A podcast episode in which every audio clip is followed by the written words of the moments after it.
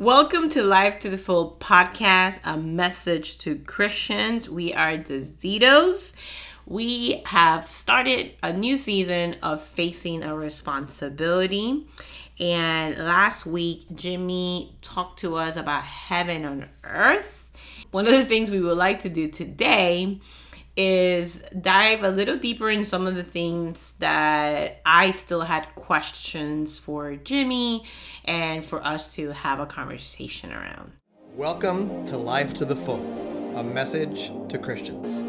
This is a podcast about the abundant life that God promises in Scripture. We want to inspire those who are frustrated with themselves and their communities to live a transformed life that will impact the world. Our primary purpose is to be a platform that will impact the world through conversation.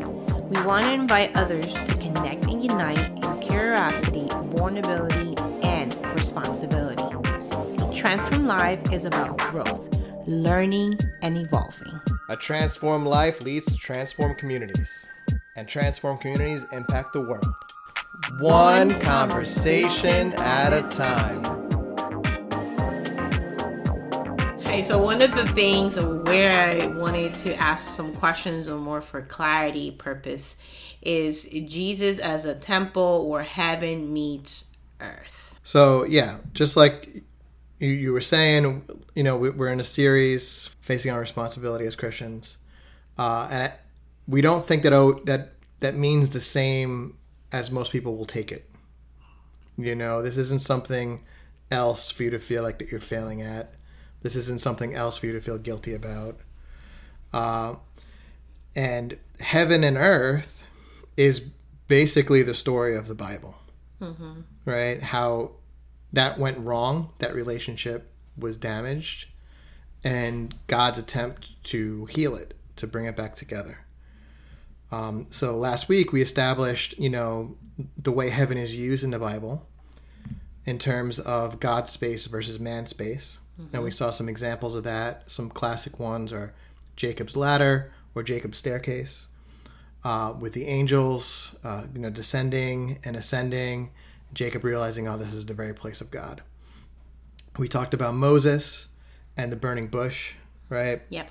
Which could, you know, could literally be a metaphor, or the Bible could be signaling to us that that's literally the tree of life on fire at a high place, an Eden-like setting um, heaven and earth coming together. Um, and we talked about, right, we used three. Oh, and God coming down at Mount Sinai. That, that idea, even directionally. You know, God is up there, we're down here, we've been separated, and God wants to come back down to us. God wants to bring his space to our space again. But there's a problem. The problem is that we've chosen not to. We've chosen not to be aligned with God, not to be aligned with our purpose that God put for us in our life, right? And so we have the idea of the two gardens that we kind of talked about. We have the Garden of Eden that we were kicked out of, right? Because we sinned, we failed, right? We messed up. Uh, I should say rather more than like a failure, more like we just we weren't doing what we were supposed to be doing, which is trusting God. That's what we were built to do. So we were moved from the garden. Fast forward, family of Abraham, people, uh, Abraham's descendants through Jacob become Israel, right? Moses, he builds the tent of meeting, the tabernacle. Tragedy, he can't get in, right? He, he can't, God's presence comes down, he can't go in. The book of Exodus ends, Exodus 40, with Moses outside, unable to get in because of the presence of God. And the book of Leviticus happens, and the book of Leviticus is spoken by God to Moses from God's inside, Moses' outside, and they basically tell them how to deal with sin. They go through all that. They spend about a year doing that, doing all the festivals. We love festivals, right? all the parties, mm-hmm. right? Probably wasn't like that, um, but you know what I mean. Um, and then they, you know, they dealt with their sin through sacrifices and the different Levitical laws the establishment of the priesthood, to minister between that. And then miraculously in the book of Numbers, Moses is now inside the tent after about a year. Uh, so it's like it's a miracle. It's it's amazing. It worked. We were able to enter into that garden-like space, that sacred space where heaven and earth meet by dealing with the sin. Fast forward through the monarchy. Monarchy, again, it didn't go well, right? Israel failed to live up to its mandate to be a kingdom of priests, a light to the Gentiles, a blessing to the world, God's plan of bringing the world back together. Um, so, you know, even though so- Solomon again built a temple, same thing, you couldn't get in, right? God's presence descended, sin had to be dealt with, um, you know, through sacrifice of, you know, it says lots and lots of animals were sacrificed, even though those numbers seem to be symbolic. And that takes us uh, to like just the concept of sin, how to deal with sin in Leviticus. So they can't get in because of sin. They can't get in because of this. Well, that's that's the impression. Yeah, because then, right? So the Bible loves not to state stuff explicitly because it expects you to be paying attention. it expects you to be tracking with the whole thing. So sometimes, you know, often the Bible doesn't say specifically. Now, what I really want you to understand here, it kind of leaves you to like figure it out. I'm asking that because um, when I hear dealing with sin, right, and you're talking about animal sacrifice, Yeah. we're talking about like it's the sacrifice that purifies people for them to enter the temple, mm-hmm. right? Yeah. So that to me as a Christian is saying I need to deal with sin by getting baptized for me to enter the kingdom or the temple. Like I automatically go there. Right. So, yeah, I mean, I, I can I can see that. You know, I think uh, one of the reasons like we're going through this like foundationally, and we're getting we're getting to certain things, is because it is one of those things where the the Bible is is clear, like in, in terms of like it's a in its narrative structure, you can understand it, but it's not necessarily simple. It's not necessarily easy just to put it into like a couple of paragraphs. Oh, I know, but that's how we do Christianity in, in my tradition. Yes. It's simple. It's black and white. Yes. It's either this or not. Either you're in or you're out. Yeah. And I think we'll get to this more once we get to the gospel. But I do think, like, yeah, like in in a tradition like ours, there are certain um, things you have to know before they allow you into into the tradition. Uh, we would call them the studies, as as they've come to be known. And you know, in my opinion, most of the studies are kind of like almost in a sense a record of a past argument. Like you know, like one of the things that's important in the studies is the word study. Like it's very important to establish that the Bible is God's word, mm-hmm. and it's authoritative, and we have to do what it says. Mm-hmm. You know, we pick out our scriptures there, and you know we're missing a lot of the fullness and the depth of you know what the Bible actually says about the Bible, in other parts of the Bible, not just the ones that we picked out to construct a certain point. You know, we'll talk about there's the kingdom study where they just you know one of the things there is just kind of making the point that the kingdom came on Pentecost. Most of Christian, most of the disciples in our tradition, those aren't the things that keep them up at night. Those aren't the things that were like deal breakers for them to become Christians. Most of them became, as we would call them, disciples or Christians in our tradition, usually because of their relationships, not necessarily because the studies are informative in a sense, and this is what the this is what the community says that we all believe. Um, Or sometimes make it as a law. If you don't go through it, you don't. You won't become a disciple. We will not. We're not going to baptize you. Right, we're not going to baptize you. Mm-hmm. Yeah. Yeah. So the baptism issue, if it's okay with you, I would like to shelve. Well, but I wasn't talking about baptism. I was talking about dealing with sin. Mm-hmm. When you say, when you talk about that concept of animal sacrifice, Right.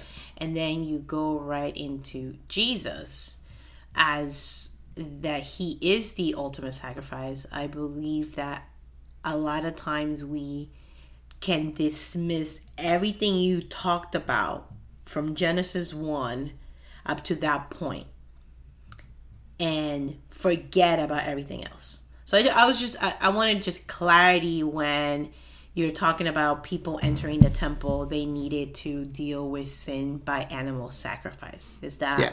So just clarity on that? Is that true? Is that So the Bible is constructing a narrative mm-hmm. where there's God space versus man space. And God wants to bring together man space and God space, or human space and God space. yeah? Okay. But he mm-hmm. can't because of something called sin. Mm-hmm. Now, sin, again, I think we talked about this before, it needs a, a new definition. right. I think whenever you run into words in the Bible that you would never use in daily life, mm-hmm. like, oh, I stubbed my toe, what a sin. Mm-hmm. You know, oh, I, I sinned by not seeing that, like, you know, missing the mark. Like, you know, like, we don't use that word. So I think that's a signal to us that we have language here that's old and it's archaic and that it used to mean something to a, a group of people when maybe the Bible was translated into Right. our language that it doesn't. So, uh, to make a long story short, yes, Well, that's why it's important for me to stop and ask you that because then I'm gonna take it literally the way I've been taking it Yeah. for all this time. Because the second you said dealing with sin, that's what I'm thinking. gotcha. I I'm a sinner. I'm terrible. I've done all these things in my life and I just need to get back. I'm not talking about baptism. I'm just talking about what the word evokes in me when I hear it. Yeah.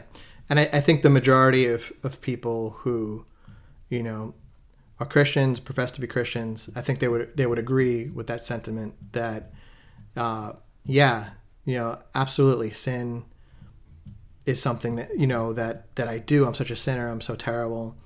Um, you know, even the phrase, you know, born in sin, concept of original sin, like we're just born dirty and, you know, already dead in a sense, you know, where So for clarity purpose, so when you said dealing with sin, what did you mean? Um, dealing with Israel's failure to live up to its part of the story. Perfect. Yeah. Okay, good. That's that's clear. Yeah.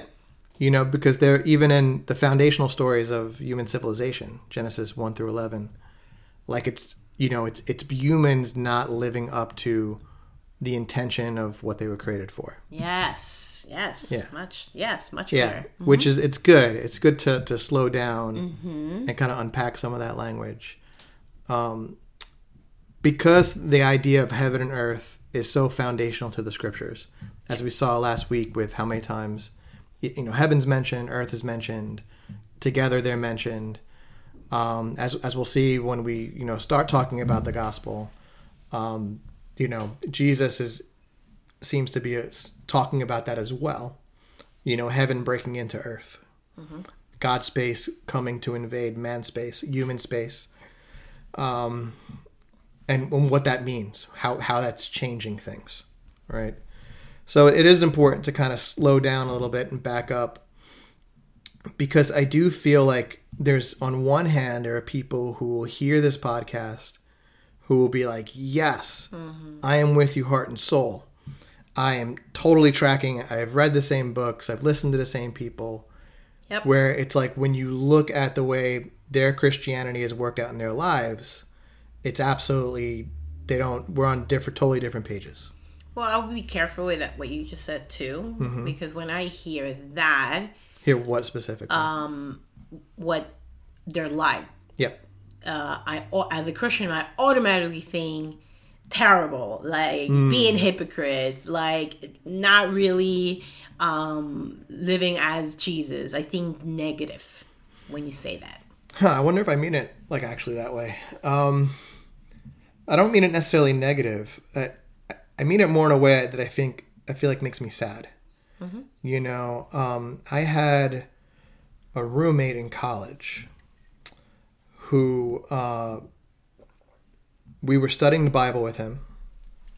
So he got really, really close to becoming part of our church. And then he lost his apartment. He lost where he was going to be living. He was going to basically be homeless. So we took him in to the place we were living, and me and this other other person from my church. Um, you know, and I, I was even thinking, oh, this is this guy's going to become my brother in the next few weeks, be part of my church. Uh, but you know, it, it, didn't work out. It didn't work out. He didn't become part of our church, and uh, you know, we eventually, you know, had to ask him to leave, you know, our apartment. Or we didn't have to. That's what we did. And I've been reflecting a lot on that relationship lately. Actually, reach out to him on Facebook to connect with him again, because in some ways, his life was more Christian than my life. You know, uh, my parents lived upstairs. You know, and uh, as a as a poor college person, rarely had food in uh, my apartment. But my dad was always like, "You guys come up whenever you want. I have steaks in the fridge. I have, I have, I've made extra food. You, you know." So I would come home from a long day of you know being a volunteer campus minister, and I would find this guy, this non-Christian, hanging out with my dad you know, like just being a great human being to another human being. Yeah. Because he was grateful. They would sit, they would talk. I would catch them watching like late night TV, mm-hmm. you know, where I was so tired from trying to be a good Christian that I, I never spent that time with them. Yeah. You know, I, I was not acting towards them in a way that I think Jesus would have wanted me to act as a Christian I was acting more like a Pharisee, mm-hmm. like I'm better than them. Yeah. Because, you know, like they're not they're not disciples of Jesus. They're not Christians. Yeah. They but, didn't follow the law that we created. Yeah, but ironically, their actions in many ways were more Christian than mine. Yeah. At the time, you know, and that's something over the years that I've I've sought to rectify and change in my own life.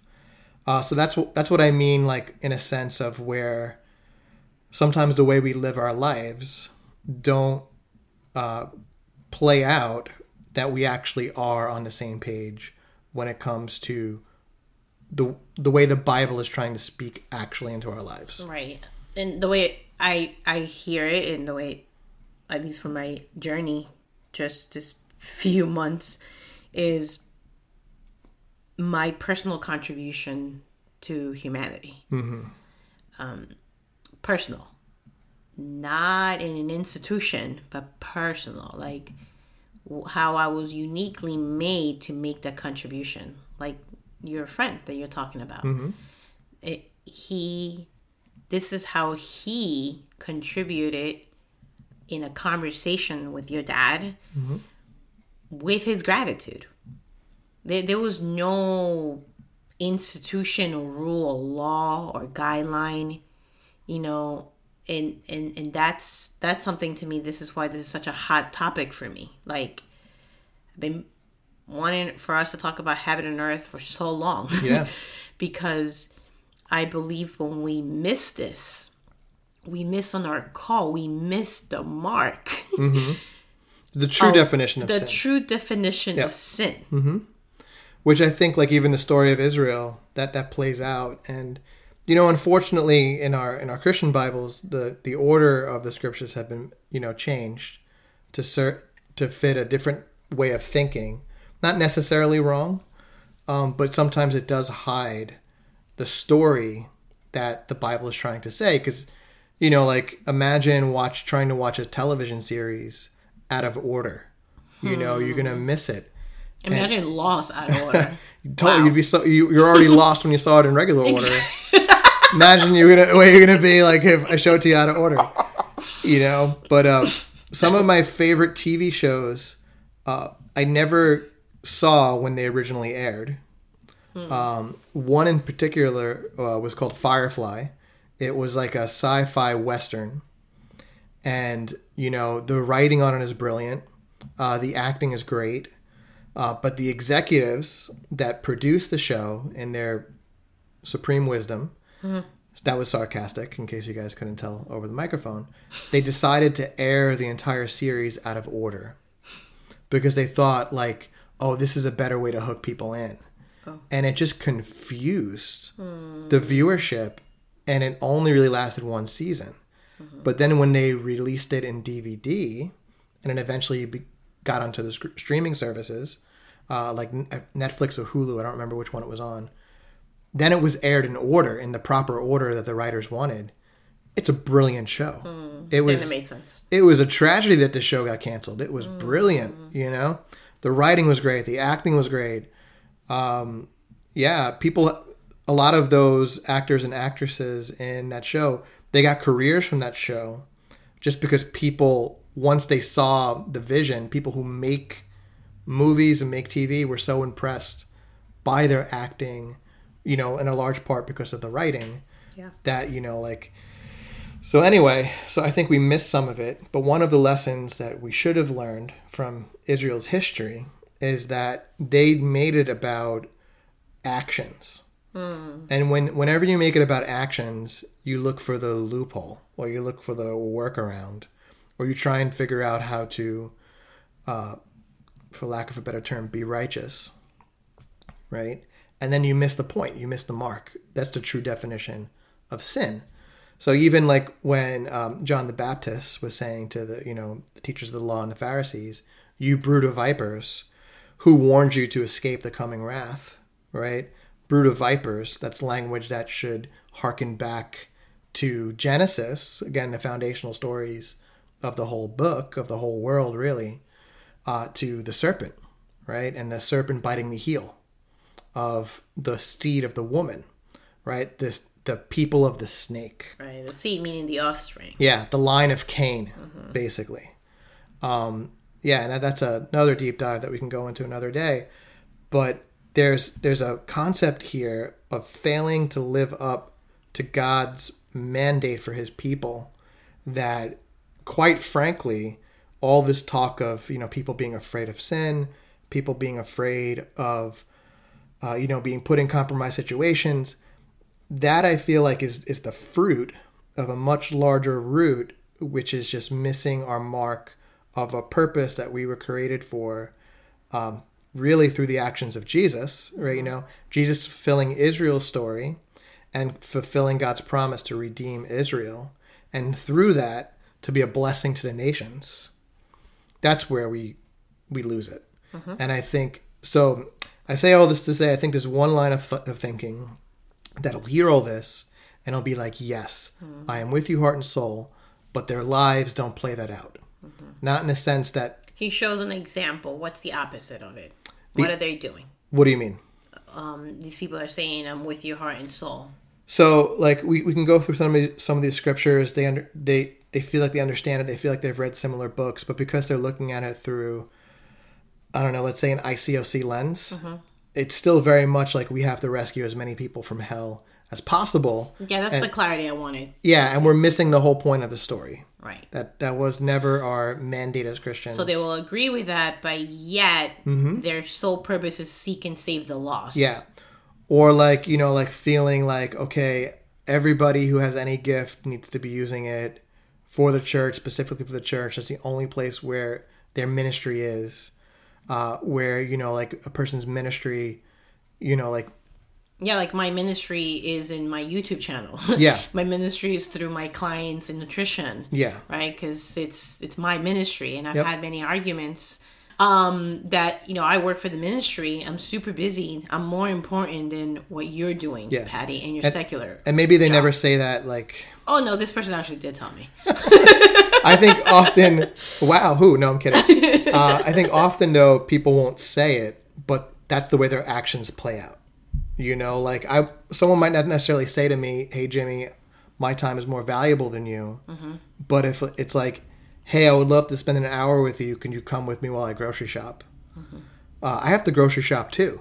Like you know, like I have stuff to do too. Like you know, like is this going to be a friendship where we're you know mutually giving to each other?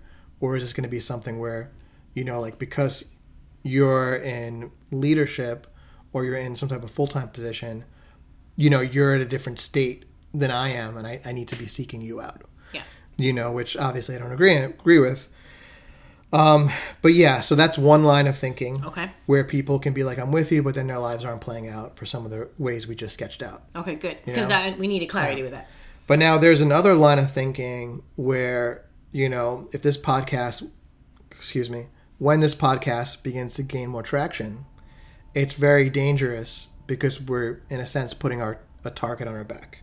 what do you mean Like there is like, a large branch of Christianity that won't agree with what we're saying, um, and will consider it dangerous in the sense that people listening to this and people coming to you know like having conversations about this stuff uh, if you're in a state where you're not thinking the right thing the right things and you're not therefore you're not believing the right things that you'd be in danger of going to hell when you die.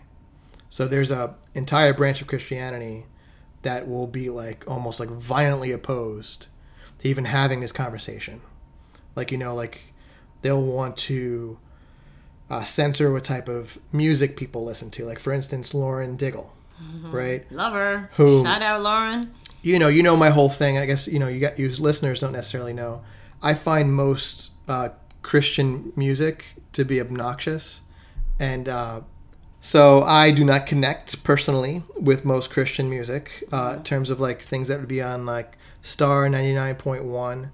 Um, some of it I find funny. Some of it I find blatantly not biblical, and a lot of it I just I just feel like it's very like selfish. It's very like you focus. It's very me, me, me, me. Like you know. But why? Because it, it speaks to a group of people that want to be safe. Hmm. It automatically puts you as a victim hmm. that needs to be rescued to go to heaven. That's why I find it. I mean, I've always found it very difficult for me to swallow 99.1. Now, there was a year that I loved it. there was, and that was probably like 2018. I still remember calling some people, "Oh my goodness, I finally like Christian music Yeah. after being 10 years of the disciple." But now when I reflect and think back, one of the reasons why I don't like it and maybe why y- you react to it the same way because it has this victim mentality. It's all about me. Me getting to heaven, how God has rescued me, right? It's me, me, me. yep, God's on my side. Whatever. and forget the world. The world's dirty, disgusting, Yeah. and I don't care. yeah, where you know I brought up Lauren Daigle because you know she was one Christian artist that I, I really did appreciate because I felt like she spoke more um, in line with like things that are in the Psalms, her real pain, her real struggles, to uh, you know live the scriptures out in her life uh, in a way that was more true to the biblical story Yeah. than just being like, okay, I've checked all my boxes. Yeah. You know, like uh, no premarital sex, check. You know, like dressing uh, not in a way that I'm going to make people struggle, check. You know, like I have my memory scriptures, check. You know, all all that fun stuff. Yeah. So you were talking about music in a sense. So you didn't like it. Um, Yeah. But what is it that you like? I think is that what you were trying to go with the music? Well, just going to say that like there there's a large segment of Christianity, even more so than our own tradition, that you know gets very very like violently opposed to anything that's outside of the box that they've built for themselves. Yeah. So they've built a box out of you know scripture verse type of theology. You know, like they would they would fight me if you know if they were here with me. You know, obviously I'm constructing an avatar from them. Uh, but like to say that they would be like, no, we're absolutely taking things in context. No, we absolutely know the gospel. We absolutely know the story of of the Bible. I, I would disagree because I feel like they- they're they're missing so much. And like Rob Bell once said, if the good news isn't good news for everybody, then it's not good news for anybody. You know? So it's like the good news really needs to be good news, not just for you and your tribe, but for the world. And that means Christian, non Christian. What does that even mean?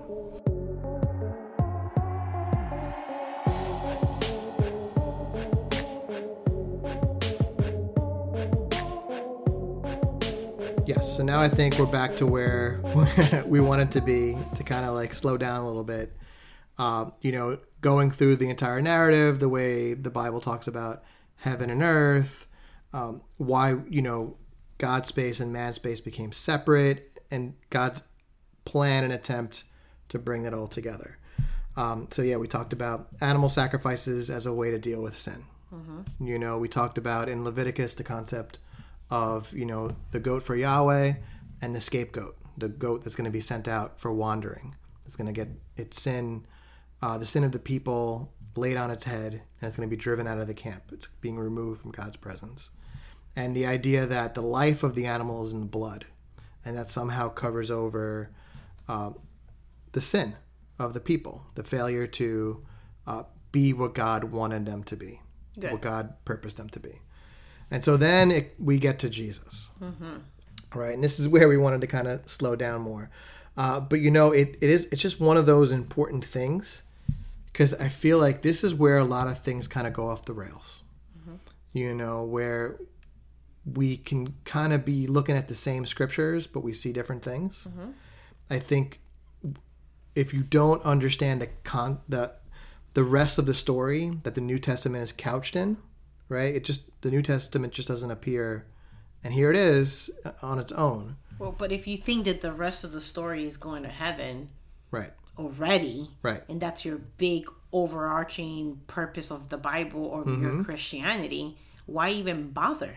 Yeah. Right? And that's why I believe becomes very selfish Yes. uh, for us to see this. Um, you mentioned something else earlier too. Sure.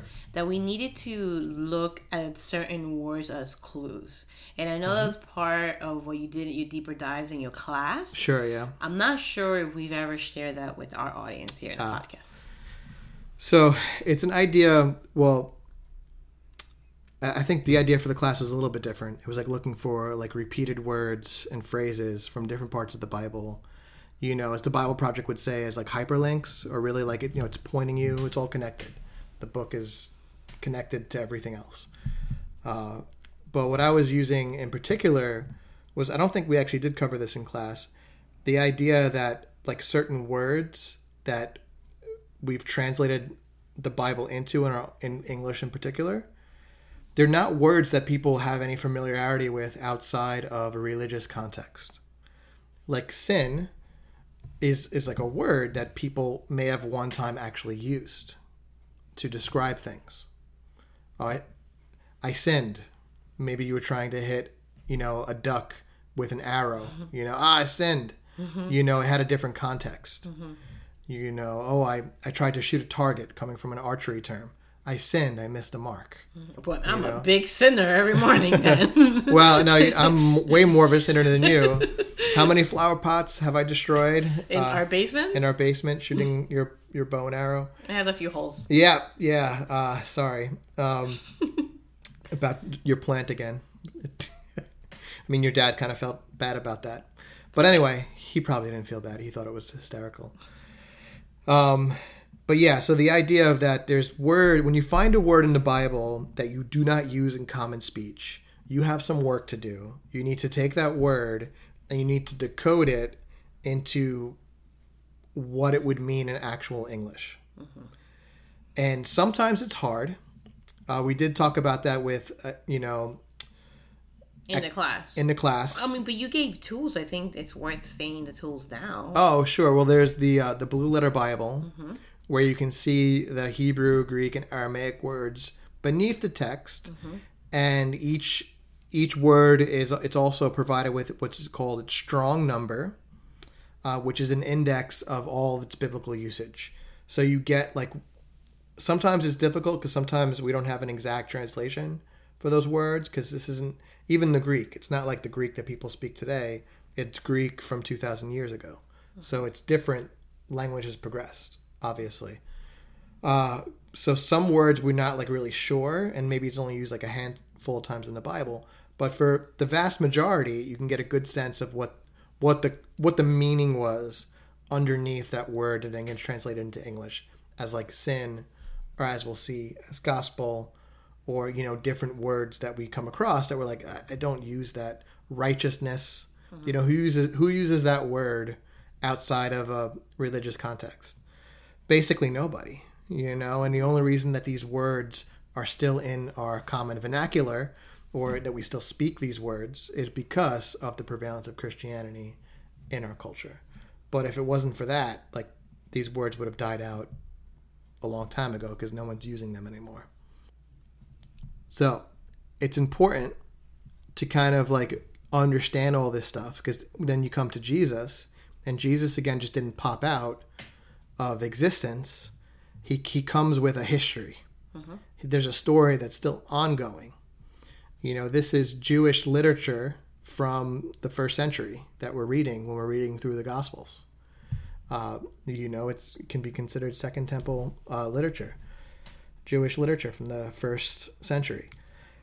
But yeah, so then this is where a lot of things can go wrong because if you're just if you're letting your tradition inform the context by which Jesus is surrounded with, you get a very different meaning from Jesus than you would get if you you know you're following the threads of the whole story. Right. So when Jesus comes, Jesus is intentionally described in temple language. He's described as both the temple and the spirit that dwells in the temple uh, in various parts in the Gospels, the 4 Gospels. Um, you know, we could go through them. You know, we're going to go through a few, and then uh, we will move on. So we can't go through all of them because they're they're literally all over the place. But the three examples I had given last week, we'll actually look at the scriptures today. In John one, and uh, if, you're, if you're following along with us, John one is right before John two. I love that my wife still laughs at these corny jokes. Dad joke. It's a terrible joke. Mark Thompson, if you're out there, I blame you for my corny sense of humor. uh, John 1 14, it says, The Word became flesh and made his dwelling among us. We have seen his glory, the glory of the one and only, who came from the Father, full of grace and truth. So the idea of dwelling among us, God dwelling among us. If you remember the discussion from last week, that was the whole purpose of the temple, so that God could dwell with humanity um, his glory. You know, we have seen his glory, uh, the glory that you know followed, that led the Israelites through the wilderness, the glory that descended uh, upon the tent of meeting, the tabernacle in in the old in Exodus. Sorry, uh, the glory that filled Solomon's temple is it said like we saw it and it was in Jesus using the same type of temple language. We can go to John 2. John is big on this. John like loves this stuff.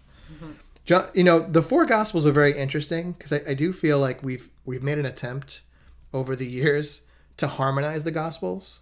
And I'm like I've come to the conclusion that I'm very against that. I feel like the gospels should be uh, studied and read on their own terms. Yeah, and when you try to harmonize, you lower the volume, you raise the volume Yes. of others. That's That's uh, That's wh- which NT Wright Wright. book is that? how God became How king. God became king. Yes, that, that was a it's one of your favorites. It's my favorite. Really? Over I- Surprise over by Hope? Surprise by Hope. Wow. Absolutely. Mm-hmm. Okay. Cool. Yeah, that, that's a that's a good one. Um, that's a great analogy too. And we missed the point. Like I think we think of these books, these gospels, as like the rolling videotape of what we would have seen. You know, if we were there. Yeah. You know, like making the movie while it was happening. Yeah. Like the real life TV, the reality TV. Someone following through Jesus, and you can hear the crunching of his sandals, and you know, Like, like his vlog. yeah, like almost like The Office, like A you day know, in the life of Jesus. you know, like The Office, where it's like all shaky video camera Yeah, because they're doing a yeah. Uh-huh. documentary about The Office that they forgot because it went to it went on like eleven years, or in Community where they don't even like pretend like there's a documentary crew. It's just for some reason like they're always looking at the camera yeah. because I don't know. But yeah, so we think the Gospels are like that. Like Right. that's what we're seeing. We're seeing the shaky camcorder or cell phone video, Mm-hmm. and they're not. Right. They're pieces of literature Put together. pieces of l- literary genius Exactly. and they're put together for a purpose and a point Right. the the gospel authors have agendas Mm-hmm. that they are trying to to tell you something. Yes. and when you attempt to harmonize you you miss so much because you feel like oh like i have to fit this here. Does that mean jesus went to jerusalem twice? Maybe it wasn't recorded in this in this guy and it's like stop just stop stop stop stop. And just understand the gospels on their own terms and how they connect back to the larger story that they're picking up. Because they're each picking it up uh, in their own ways so anyway now in john 2 verse 12 after this, he went down to Capernaum with his mother and brothers and his disciples. There they stayed for a few days. When it was almost time for the Jewish Passover, Jesus went up to Jerusalem. In the temple courts, he found men selling cattle, sheep, and doves, and others sitting at tables exchanging money. So he made a whip out of cords and drove them all from the temple area, both sheep and cattle. He scattered the coins of the money changers and overturned their tables. To those who sold doves, he said, Get out of here. How dare you turn my father's house into a market? His disciples remembered what it was written Zeal for your house will consume me. Then the Jews demanded of him, What miraculous sign can you show us to prove your authority to do this? So here we see, you know, Jesus clearing a temple, just as the glory of Yahweh, right, entered into these temple spaces, Moses's and then Solomon's, and then people couldn't go in there anymore. It's like when Jesus enters the temple, it's like the glory of God settling on this temple and it's removing people from it because we had a gap, right? So Moses's uh, tent, Moses's temple was filled with God's glory. They had to deal with it. Solomon's temple was filled with God's glory and they couldn't enter and they had to deal with that appropriately. When they rebuilt the temple when they came back from Babylon, right, which we we find we find that account in Ezra Nehemiah, that never happens. The glory of God never returns.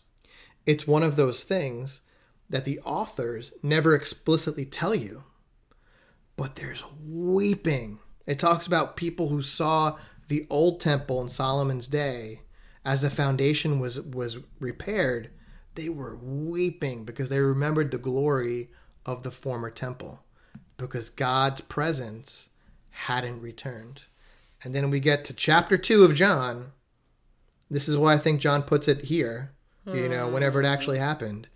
Because at the beginning of the story, Jesus returns and the glory of God fills the temple, and then people can't go in. People are removed. This is not about money. This isn't this. How many sermons have been around that? Yeah, I don't know. Um, I try not to pay attention because I get too upset. Uh, this isn't about money. This isn't about like these people were, were they were how terrible they were to be selling these things. Yeah. These were things that people actually would have needed to perform sacrifices, as instructed by God in in Leviticus. Leviticus, yeah. So this is something that needed to be done. The problem here is that they were doing it in what was called the court of the Gentiles. They were doing it in a place that was supposed to be if you were not from Israel, if you were not a native born Israelite and you wanted to worship what Yahweh in his temple, this was a space reserved for you. But they weren't honoring that by keeping it clear for worship and coming close to God. They were doing they were using it as like a marketplace. So when Jesus comes, now his glory is filling the temple because we just said we just found out from John 1:14 that we've seen his glory. His God's glory through Jesus is entering the temple. That temple is cleared. Mm-hmm. It's re- that stuff that was sin. Now, pay attention because sin now is the failure for Israel to fulfill its purpose as being a light to the Gentiles, right? That that was their mandate. And if they're not reserving that space for Gentiles to come in to God's space, then they're missing the they're missing the missed the point.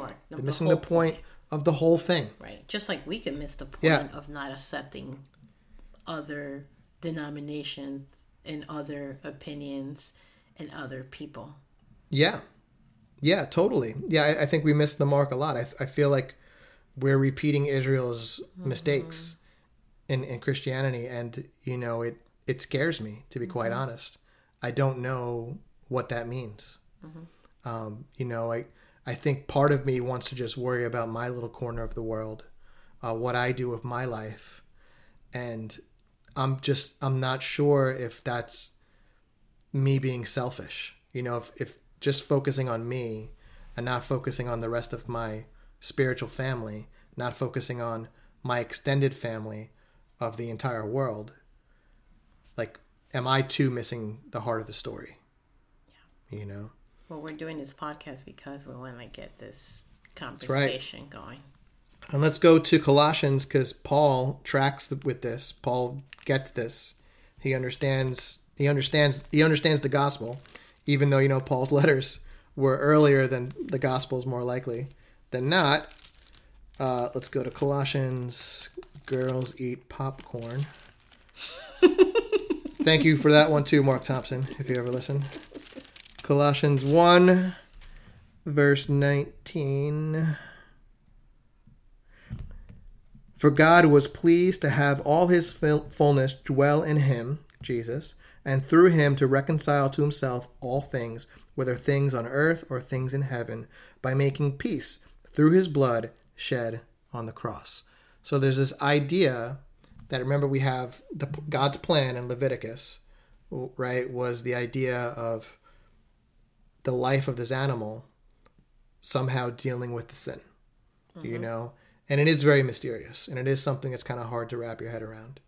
Um, even actually, you know, if you think about it, the Bible has a, again a funny way of leaving things out. The first time you know an animal ever died on behalf of man is right after the fall. Right. When you know, men create. I mean, when God creates clothing for yeah. Adam and Eve. Yeah. So there was a death. Right. God said, "Surely you will die," and you know, so you can look back and be like, "Oh wow, like that death happened so much later. like they lived like 900 years or something like that." But there was a death that happened immediately when God made animal clothes from animal skins to cover their nakedness, to cover their shame. Yeah. So, you know, this is an old idea that's been woven into the entire tapestry of the Bible. And here, you know, Paul is tracking with it.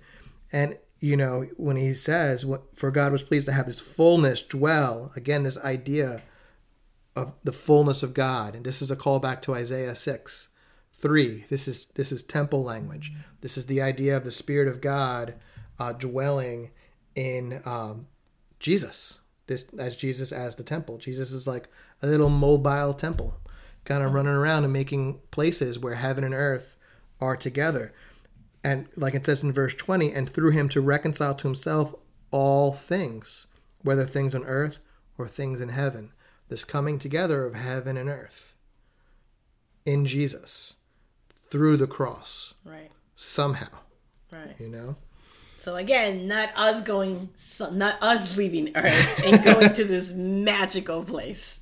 Um, yeah. We we just gotta keep coming back to that. Yeah, I mean, because I think this is when we miss the mark. People, we think we're going to this magical place outside this Earth, and we don't care about mm-hmm. this Earth, about yep. this wor- the world, basically. So yeah. worldly. I'm spiritual. Yeah, this idea, like again now, I don't think we've we've seen this yet in the scriptures that we we've looked at, but throughout the rest of the narrative, there's this idea of God coming down to us. Mm-hmm. You know, God's spirit came down to Moses, and you know the tent he built, the tent of meeting. Sorry, the tabernacle. Keep doing that. Uh, God's spirit came down in Solomon's temple, mm-hmm. right? And so it, it's like here when they rebuilt the temple from exile, never happened Jesus comes. Jesus comes down to us. God is coming to live with us, coming to dwell with us, not to take us away. right. But isn't it too like when Jesus got baptized, when the doesn't yes. it also mm-hmm. say that yeah. it came down, the Spirit? Um, yes, it did. Yeah. So. Filled Jesus as if he was a temple. Yeah. Yep. Mm-hmm. Yeah. So it's all over the. That's why it's like we can't look at every example because it's like the authors of the New Testament they totally tracked with this. Like this right. is all over the place. And you know, I think it can be confusing because I th- sometimes uh, the gospels do explicitly say as it said in the by the prophet whoever Isaiah um, or whoever, but a lot of times it doesn't. But it uses language that if you're tracking the whole time with his story, like you just said, you're you're clued in, you're picking this up. Mm-hmm. But if you don't know the story, if you don't know the rest of the narrative that's come before, mm-hmm. right? Like we, I think we've seen it. Um, I don't know if we did it ever in this podcast, but the 20% that's at the end, which is the New Testament, if we haven't read the 80% that comes before it, we're going to miss all these things. And what we're going to do is we're going to fill those gaps with the way we think the world works. Right. Maybe from our own tradition, maybe from Greek philosophy. Mm-hmm. Maybe, you know, a lot of us don't even realize how we still live in the shadow of the Enlightenment and the post Enlightenment, and a lot of those philosophies are, are still with us. They still speak. Can you give us an example? Um, like the idea of progress, the idea mm-hmm. like that the world is on a trajectory where it's getting better and better over time. Um, you know, I'm not going to go into now whether or not I agree with that or disagree with that, but just you know, idea of a freedom, fundamental freedom, Um, that's something that came out of the Enlightenment post and uh, the post Enlightenment, uh, the inalienable rights of man. The what? Inalienable rights of man. Where's that? Where I mean? All all men are entitled to the pursuit of life, liberty, and happiness, and the pursuit of happiness. Gotcha. Yeah, even the foundational documents of our nation, a lot of those things are in there, and it's kind of seeped into American culture. You know, so all this stuff is still with us that we don't even realize. You know, a lot of times when people take a philosophy course, you know, they'll be like, "I think that, huh?" And it's like this; these are ideas that have their origin like hundreds, if not thousands, of years ago. Mm-hmm. You know, Plato, if he ever existed, existed, you know, before Jesus, and his ideas are still with us. And it's not things that you're aware of; they're just in the background. They they form your unconsciousness. They form your identity in ways that you don't even realize. Just this idea that if you're not tracking with the whole story, you're going to fill in the gaps with your own story from another place that's not necessarily from the Bible. And I think at a certain point, we just have to sweep everything to the side and just say, you know what? Maybe there's things, some things I don't know. Maybe there's some things I, I got wrong. We got wrong. We got a, a wrong along the way.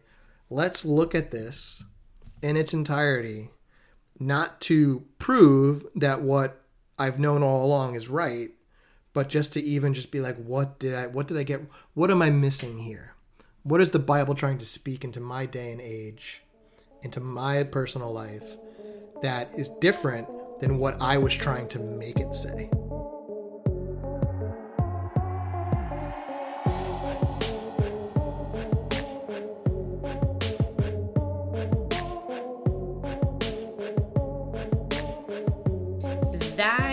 Is a very humbling place. Um, that last statement, right? It's scary uh, when we try to make our lives black and white. It's scary when we want to face life with such certainty. Uh, I, I still want to read the um, the certainty The Sin of Certainty the by, sin by of Peter certainty Enns. by Peter Enns. I definitely want. Now that I'm listening, now that I've been taking that class Hmm. um, with uh, what's her name again? Cynthia something. with an Yeah. Anyway, she's really cool, great teacher. Yep. Um, which that's for another topic, but yes, women can teach the Bible. What? anyway, I, I think that was way too much. But one of the things, as I'm recapping here, and I and I love explaining it this way, is that when we have we approach life with so much certainty, we it influences us to place this identity. And then, so for this podcast, it's this identity as a Christian. So, my identity, my goal is to seek and save the lost. That's what I do. I'm a disciple, and my job is to rescue people. That's the end goal.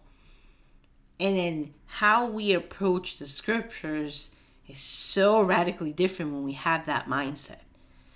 And, um, or we could approach the scriptures understanding the uncertainty or the things that are not black and white or things that are not super clear and understand when we approach it this way that that will influence us to accept that we're a process right? We we i mean how many i mean are you the same person you were 20 years ago? No, I'm much better looking. are you the same person two years ago No. are you the same person you were a week ago No.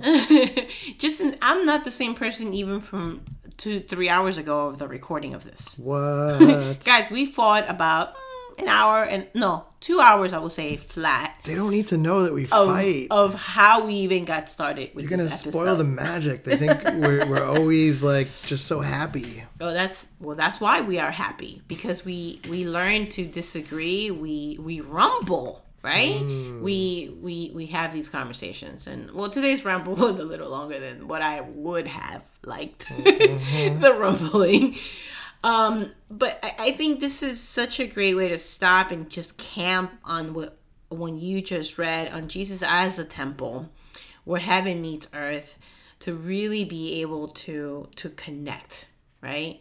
And so I'm grateful for um, you know, you kind of we, we camped out on John, First John, verse 44, and John 2, verses 18 to 22.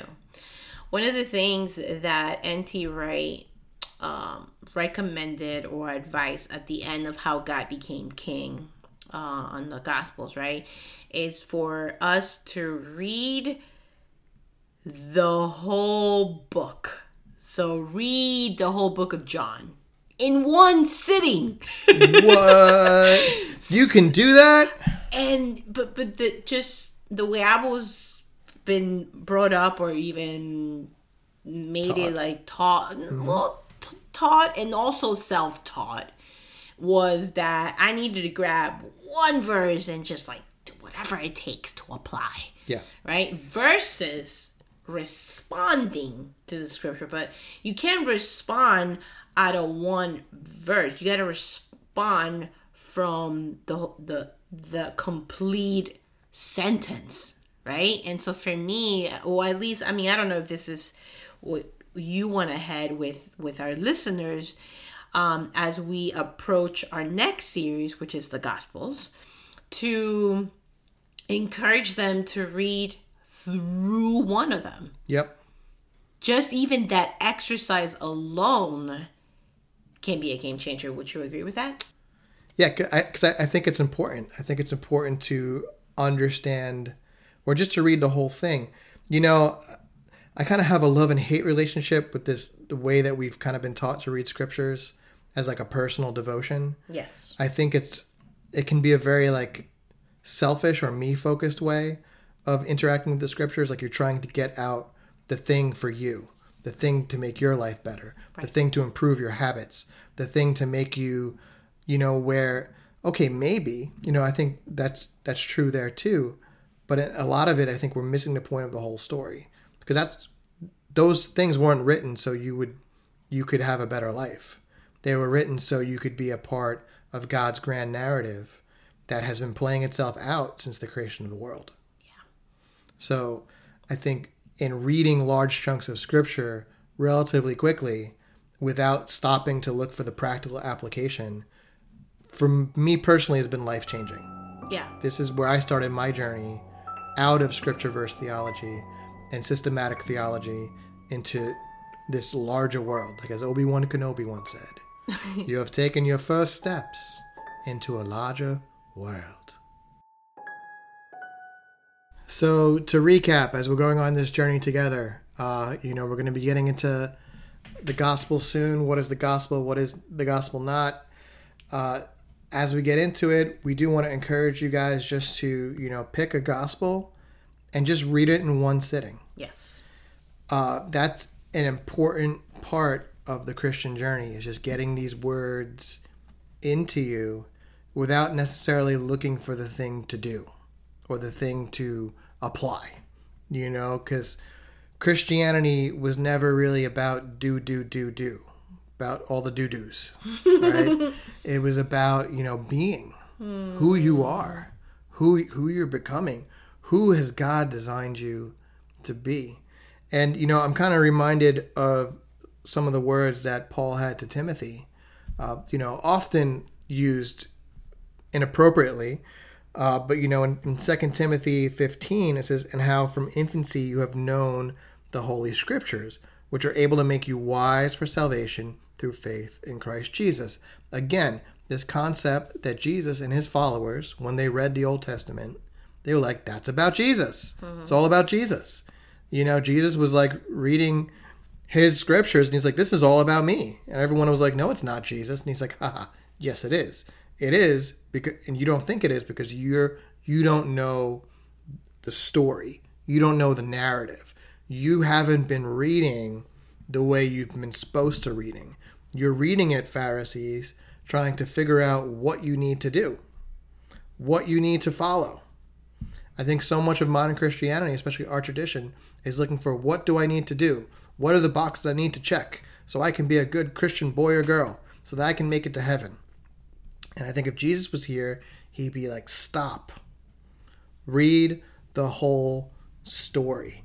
Like he says to Timothy earlier in chapter 2 do your best to present yourself to God as one approved, a workman who does not need to be ashamed, and who correctly handles the word of truth. Because, as he tells him later, you've known the scriptures since you were a child, from infancy. That's years and years. We're all looking for the shortcut, we're all looking for the life hack.